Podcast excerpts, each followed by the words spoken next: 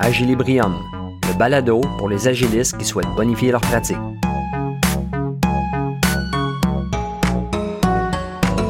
Dans cet épisode d'Agilibrium, nous abordons le Daily Scrum de manière bien différente.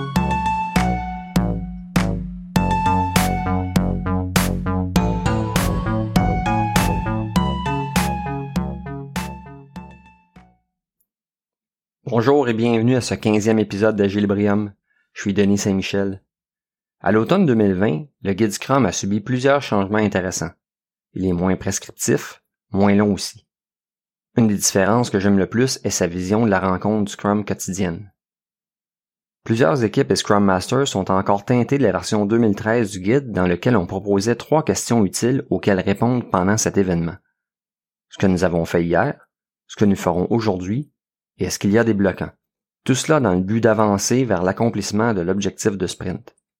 Ces questions sont très pertinentes pour apprivoiser l'événement et encore plus pour une équipe qui en est à ses premières armes avec Scrum.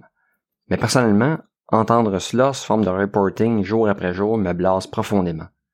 Aujourd'hui, on s'attaque à notre Scrum quotidien pour le rendre plus dynamique et plus intéressant. A priori, les trois questions proposées par le guide Scrum 2013 sont bien correctes. Mais au fil du temps, à conserver cette formule, je constate que les équipiers ne font plus vraiment attention à ce que les autres disent. Personnellement, je vois peu d'intérêt à partager ce que nous avons fait vendredi dernier, surtout quand les différents acteurs ne s'en souviennent plus vraiment. Faites-en l'expérience. Lors de votre prochain Scrum quotidien du lundi, lorsque tout le monde aura parlé, demandez au hasard à quelqu'un d'expliquer les enjeux d'une personne ayant parlé précédemment ou de relater la planification de travail de celle-ci pour la journée. À moins que vous ne fassiez partie d'une équipe dont la focalisation et la maturité sont très à point, je parie que vous aurez droit à beaucoup d'hésitation et peu d'assurance dans la réponse. Le guide Scrum 2020 s'est épuré beaucoup et a retiré la suggestion de déroulement de la rencontre quotidienne en ne conservant l'emphase que sur sa valeur recherchée. Cette emphase est en deux temps. Premièrement, la première phrase de cette section du guide Scrum stipule que l'objectif du Daily Scrum est d'inspecter la progression vers l'objectif de sprint. Plus loin, le guide poursuit ainsi. Les développeurs peuvent sélectionner la structure et les techniques de leur choix, à condition que leur Daily Scrum se focalise sur la progression vers l'objectif de sprint et produise un plan d'action pour la prochaine journée de travail. J'ai donc envie aujourd'hui de vous proposer diverses façons de dynamiser vos rencontres quotidiennes pour atteindre ces deux objectifs qui sont poursuivis par le Scrum Guide. Je vous lance des idées en vrac que vous pouvez utiliser comme Scrum Master ou membre d'une équipe Scrum pour apporter un peu de variété également dans votre façon de faire vos rencontres Scrum quotidiennes du matin. Qu'a-t-on appris hier que nous ne savions pas avant et qui peut nous aider à aborder la suite du sprint différemment? Je trouve que cette question est intéressante car l'empirisme est le mécanisme qui devrait nous permettre de découvrir de nouvelles choses concernant l'itération du produit sur lequel on travaille. Si nous n'apprenons rien en cours de sprint, Peut-être est-ce que parce que nous ne laissons pas de place à l'expérimentation ou à l'acquisition de connaissances. J'aime aussi débuter la rencontre du Scrum quotidien par cette question parce que ça permet aussi au Product Owner, au Scrum Master ou même à des parties prenantes qui sont présentes de partager une connaissance qui n'est pas nécessairement technique et qui pourrait avoir une influence sur notre façon d'aborder la suite du sprint. J'ai déjà vu, par exemple, un product owner informer l'équipe qu'une personne contact chez le client avait eu un accident et ne serait plus disponible pour plusieurs semaines, cela permet donc à l'équipe de savoir qu'ils devront communiquer avec quelqu'un d'autre pour des questions ou des rétroactions. À l'égard de l'état actuel du sprint, quel est notre niveau de confiance personnelle que nous accomplirons l'objectif de sprint? Voici une autre question que j'aime beaucoup utiliser de temps en temps pour démarrer le Scrum quotidien. Je vois cela comme un équivalent à ce que chacun mentionne les obstacles qu'il rencontre. Si tout le monde est confiant, à chaque jour, ça peut être un bon signe. Ou pas. On le saura à la fin du sprint et cela peut nous permettre par le fait même d'alimenter de très précieuses conversations lors de notre rétro d'équipe.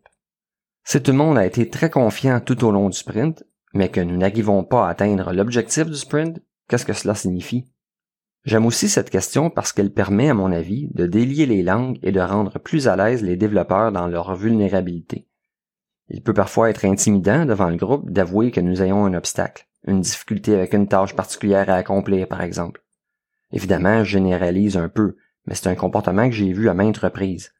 Quand on ne fait que du reporting avec les trois questions de base, comme par magie, certains n'ont jamais aucun obstacle, aucune difficulté.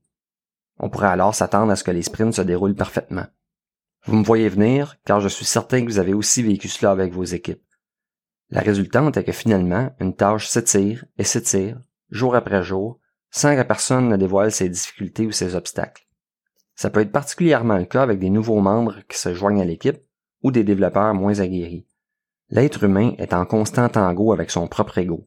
Ce n'est pas facile de dévoiler notre vulnérabilité. Demander quel est notre taux de confiance lors du Daily Scrum est une approche plus douce, moins confrontante. Quelqu'un pourrait dire qu'il n'est confiant qu'à 50%. C'est une réponse intéressante qui me fait penser à un jet de pièces de monnaie au hasard. Cela m'indique que cette personne n'a, dans les faits, aucune idée des probabilités de succès ou d'échec du sprint. Ce qui est important avec cette technique, c'est de ne pas nécessairement chercher à faire expliquer la raison derrière ce taux de confiance. Simplement le fait de prendre conscience, en équipe, de la perception de confiance de chacun des membres est en soi assez révélateur. Si l'équipe est si serrée et autonome, après le Scrum et durant la journée qui s'ensuit, les développeurs vont se réunir pour discuter de ce faible taux de confiance, pour partager des connaissances, se rassurer ou mettre en branle un plan d'action pour rehausser cette confiance en la capacité de réussir notre objectif de sprint. Tout aussi intéressant est quelqu'un qui déclare avoir un taux de confiance de 100%. Cette confiance peut être basée sur une connaissance précise du scope du sprint, sur des moyens technologiques utilisés ou sur sa propre capacité à livrer la fonctionnalité. Mais si tous les développeurs sont constamment confiants à ce point en cours de sprint, j'aimerais qu'en tant qu'équipe, on se questionne à savoir si la composition de nos sprints laisse assez de place pour le défi, l'expérimentation et les activités d'amélioration continue. Quelle est la pire chose qui pourrait arriver au courant de ce sprint ou au courant de la journée? Ah, voilà une autre question qui nous permet, comme équipe, de garder en tête les risques face auxquels on devrait se protéger. Bien souvent, cette question peut amener des rires ou des réponses parfaitement farfelues, telles que ben, si tous les ordinateurs brisent, ou euh, que l'on perde tout le code parce que le serveur de gestion de contrôle se brise. Malgré l'humour que ces réponses peuvent provoquer, ça nous rappelle quand même l'importance d'être sur nos gardes et même de se demander si nous avons un plan de contingence pour pallier à ces risques. Plus raisonnablement, il peut arriver que des réponses tournent autour d'une dépendance avec des parties prenantes externes à l'équipe. On peut entendre, par exemple, la pire chose qui pourrait arriver serait que l'on n'ait pas les données de la part du client ou que nous les recevions trop à la dernière minute. Ah, tiens, voici une information hyper pertinente pour le product owner. On peut aussi, avec les différentes réponses à cette question, se refocaliser en équipe sur le cœur de la valeur de l'itération de produit que nous poursuivons. Par exemple, si quelqu'un évoque que la pire situation pouvant se produire serait que les membres de l'équipe tombent malades pendant trois jours, on peut alors se demander rapidement ce que nous couperions dans le scope du sprint, faute de ressources. Comment changerions-nous alors notre approche? On peut apporter une variation sur cette façon de faire au Scrum quotidien en demandant la question inverse. Quelle est la meilleure chose qui pourrait arriver au courant de ce sprint? Ici aussi, les réponses peuvent être très curieuses, pertinentes, humoristiques, mais toujours intéressantes. Une autre façon d'aborder le déroulement du Scrum quotidien est de parler pour les autres. En principe, on ne travaille pas en silo au sein de l'équipe Scrum. Tous les membres collaborent pour atteindre l'objectif de sprint et devraient savoir assez bien ce sur quoi travaille chacun et chacune de ses collègues. Mettons cette connaissance à l'épreuve en répondant aux trois questions du Guide Scrum 2013, mais pour la personne qui est située à notre gauche. Cet exercice est extrêmement révélateur. D'une part, cela valide la qualité de notre écoute, et si quelqu'un est incapable de dire ce sur quoi l'autre travaille, ce qu'il a fait hier ou quels sont ses défis, c'est un signe d'inattention, d'oubli ou d'incompréhension. Dans tous les cas, c'est un signe qui ne ment pas. Les réponses peuvent aussi révéler l'interprétation. C'est un cas classique où l'on est sensiblement capable de parler pour l'autre personne, mais en interprétant différemment ou en y infusant une mauvaise compréhension de notre part. Si cela se produit, ça permet à toute l'équipe de réaliser qu'il y a de l'incompréhension et un manque de clarté entre les différents travaux que nous poursuivons. Cela représente une opportunité d'échanger des connaissances au sein de l'équipe. Rappelons-nous d'ailleurs qu'une équipe Scrum devrait être multidisciplinaire et autosuffisante. En identifiant les points qui sont plus nébuleux sur le travail des autres, ça nous permet de mettre en lumière des possibilités de binomage afin d'enrichir notre connaissance et notre compétence collective on peut apporter une petite variation à cette saveur du Daily Scrum en parlant à la place du client si celui-ci n'est pas avec nous. Je pose alors la question suivante. À ce stade-ci du sprint en cours, que dirait notre client à son patron? comment rapporterait-il le déroulement du sprint à ses supérieurs? Cette variante est plutôt drôle car elle met en surbrillance la transparence que nous offrons à notre client par rapport à l'avancement du sprint. Que dévoilons-nous? Qu'est-ce qui est apparent et qu'est-ce qui l'est moins? Mettons-nous à jour et diffusons-nous suffisamment régulièrement nos indicateurs? Avons-nous gardé nos enjeux et nos problèmes pour nous? Ou nous avons fait preuve d'une grande agilité en impliquant le client au cœur de l'action avec nous dans le sprint?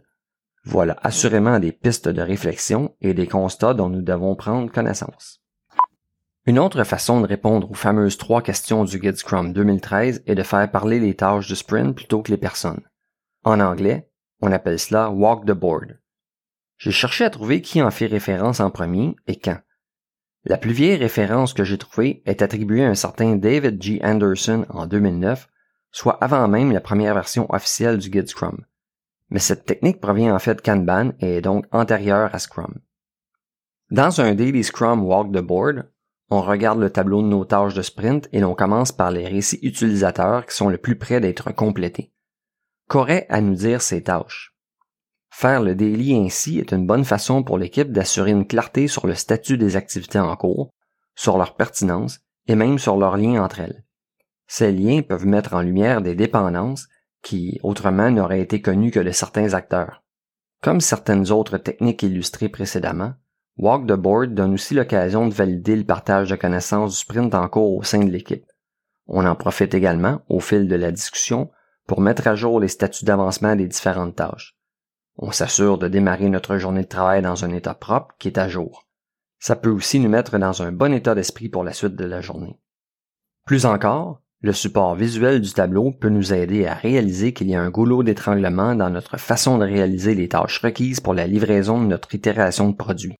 L'équipe peut alors répondre à l'un des objectifs du Daily Scrum mentionné dans le Scrum Guide, à savoir, le Daily Scrum se focalise sur la progression vers l'objectif de sprint et produit un plan d'action pour la prochaine journée de travail. Walk the board peut être un exercice fastidieux à faire si nous avons une équipe nombreuse avec beaucoup d'initiatives en cours. Je recommande donc de ne pas abuser de cette technique. Être aux aguets et utiliser cette façon de faire en milieu de sprint, par exemple, quand les choses semblent stagner un peu, peut être très profitable pour rehausser le focus de l'équipe. Un autre problème avec le traditionnel reporting des réponses aux trois questions des guides Scrum antérieurs à 2020 est qu'il arrive assez fréquemment que le daily s'étire en longueur. Un bon moyen de remédier à ce symptôme est de changer nos daily Scrum en plank meeting. Plank comme la planche, cet exercice physique qui consiste à s'allonger au sol, appuyer sur nos avant-bras, le corps tendu et suspendu au-dessus du sol. Comme par magie, les membres de l'équipe qui ont la fâcheuse habitude de se perdre en détails techniques et à parler pendant 3, 4, 5 minutes sont soudainement capables de ne partager que l'essentiel. Cet exercice physique exigeant nous met une contrainte physique, aidant notre esprit à synthétiser l'information promptement et à s'en tenir au plus essentiel. Il y a deux façons d'exécuter cette version du Daily Scrum. Soit la personne qui parle se met en position de planche pour partager son segment d'information. Si une personne souffre d'incapacité physique, nous sommes compréhensifs et empathiques envers elle, évidemment. La personne peut alors reposer ses genoux sur le sol, tout en gardant ses bras tendus en appui. Si nos équipiers sont plus en forme ou désirent relever un défi, on peut aussi décider que tout le monde est en planche pour toute la durée du daily. Je peux vous dire, pour l'avoir déjà expérimenté, que bien souvent la rencontre ne dure alors que quelques minutes. Cette approche pour le Daily Scrum, approche dont on ne devrait par ailleurs pas abuser, présente aussi l'avantage de nous faire bouger un peu, d'améliorer notre santé corporelle et de changer complètement le cadre habituel de cette rencontre. Cela apporte un vent de fraîcheur et peut très facilement se faire en télétravail également. Dans le même état d'esprit, le walking meeting nous amène à marcher lors de notre rencontre Scrum quotidienne du matin.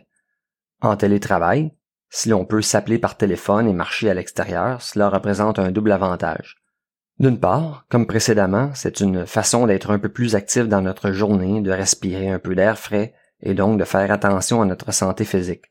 C'est d'autant plus important pour nous qui exerçons des métiers dans lesquels la sédentarité est un ennemi au quotidien.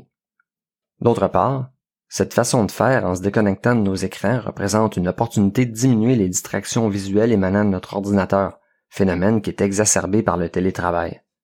En marchant à l'extérieur et en concentrant notre attention sur les voix de nos coéquipiers, nous sommes davantage en mode d'écoute active et nous nous donnons l'occasion de mieux retenir l'information. Certaines équipes amènent ce concept lors d'autres événements Scrum également, ou se donnent des objectifs collectifs de mise en forme, comme d'accomplir ensemble un certain nombre de pas à chaque Scrum quotidien. Quoi lire cette semaine? Je viens tout juste de vous parler du danger de la sédentarité. Le livre que je veux vous proposer cette semaine est écrit par le docteur Denis Fortier et s'intitule Lève-toi et marche. Bien plus qu'une mise en garde sur la sédentarité, ce livre s'attaque à un élément de décor qui fait partie de nos vies depuis des millénaires, la chaise.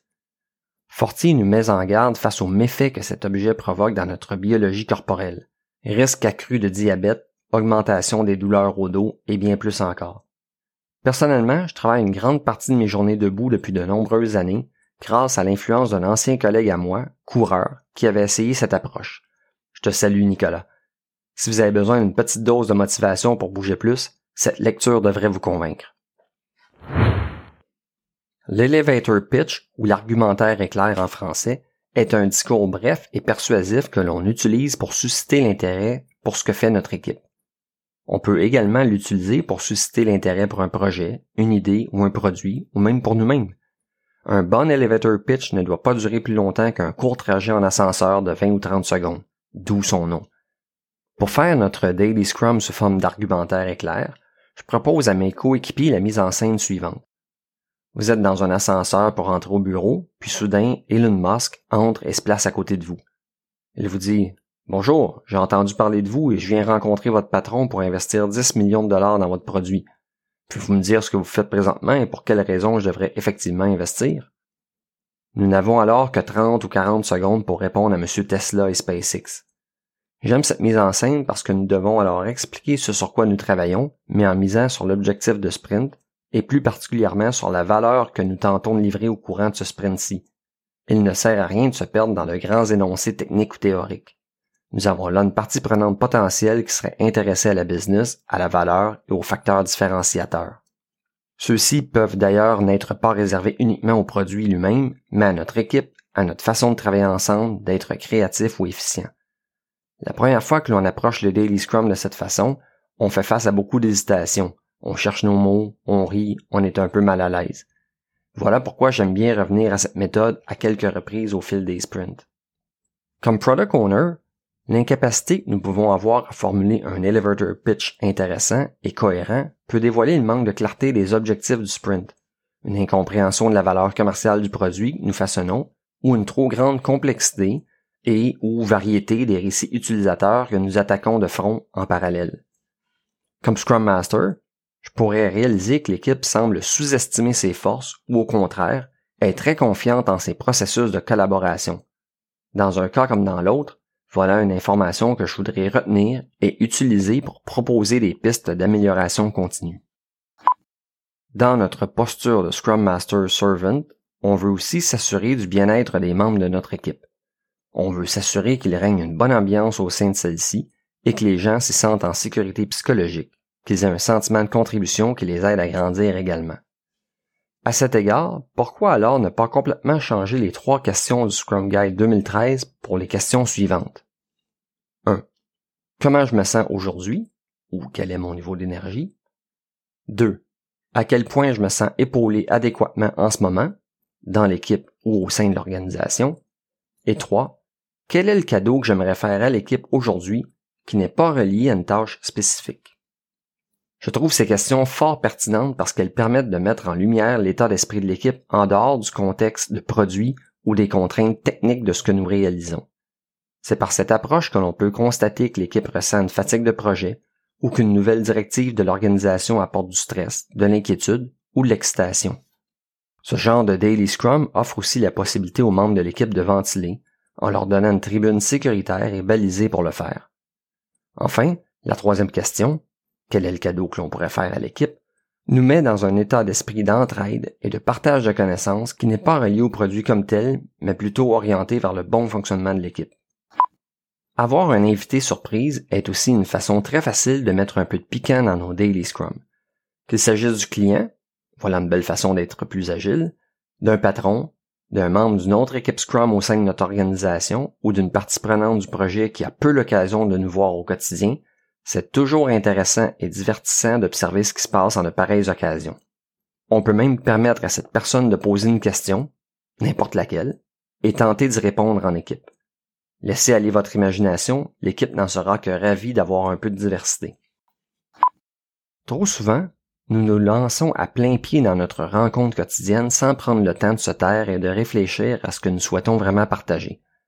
Soit nous travaillons juste avant et nous nous mettons sur une pause une minute avant, soit nous débutons notre journée et n'avons pas pris le temps de faire le point personnel sur notre journée de la veille avant de nous lancer dans l'action. Il peut être bénéfique de commencer le daily avec un deux minutes de silence complet. Ce temps en est un de réflexion personnelle où chacun d'entre nous peut se concentrer sur ce qui est important à nos yeux. On peut ainsi avoir un espace de qualité pour réfléchir intelligemment à ce que nous souhaitons partager, mais aussi à ce que nous souhaitons retirer de cet événement aujourd'hui.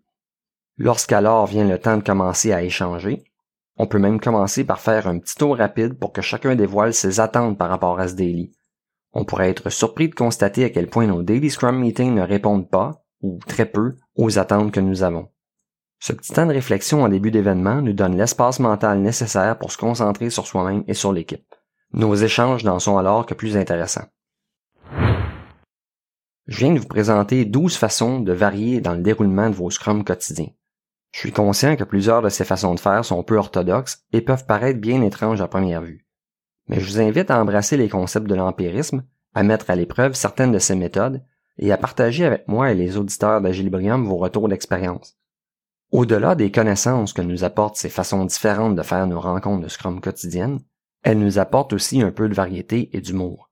Elle nous aide à demeurer focalisés sur des valeurs essentielles qui font de nos groupes de collaborateurs des équipes ayant du succès, telles que la créativité, l'écoute, la collaboration, la planification, l'humour, l'empathie, et j'en passe. Si cet épisode vous a plu, partagez-le avec vos collègues, vos amis, et faites-en une revue sur Apple Podcasts. Cela m'aidera à faire connaître mon contenu à d'autres personnes qui souhaitent améliorer leur pratique agile. Rejoignez-moi sur la page LinkedIn du Balado ou visitez mon site internet je suis denis.com où vous trouverez mes articles sur l'agilité. Ici Denis Saint-Michel pour Agilibrium. Merci d'avoir été à l'écoute et à très bientôt.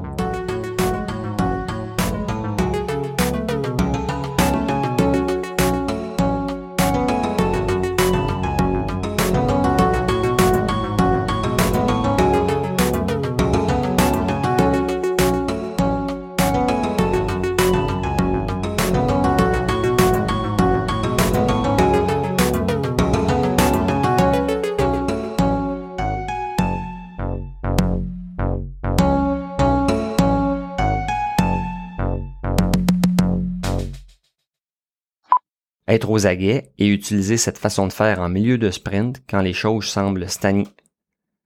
Être aux aguets et utiliser cette... Ah! Plus encore, le support visuel du tableau peut nous aider à réaliser qu'il y a un goulot d'étranglement.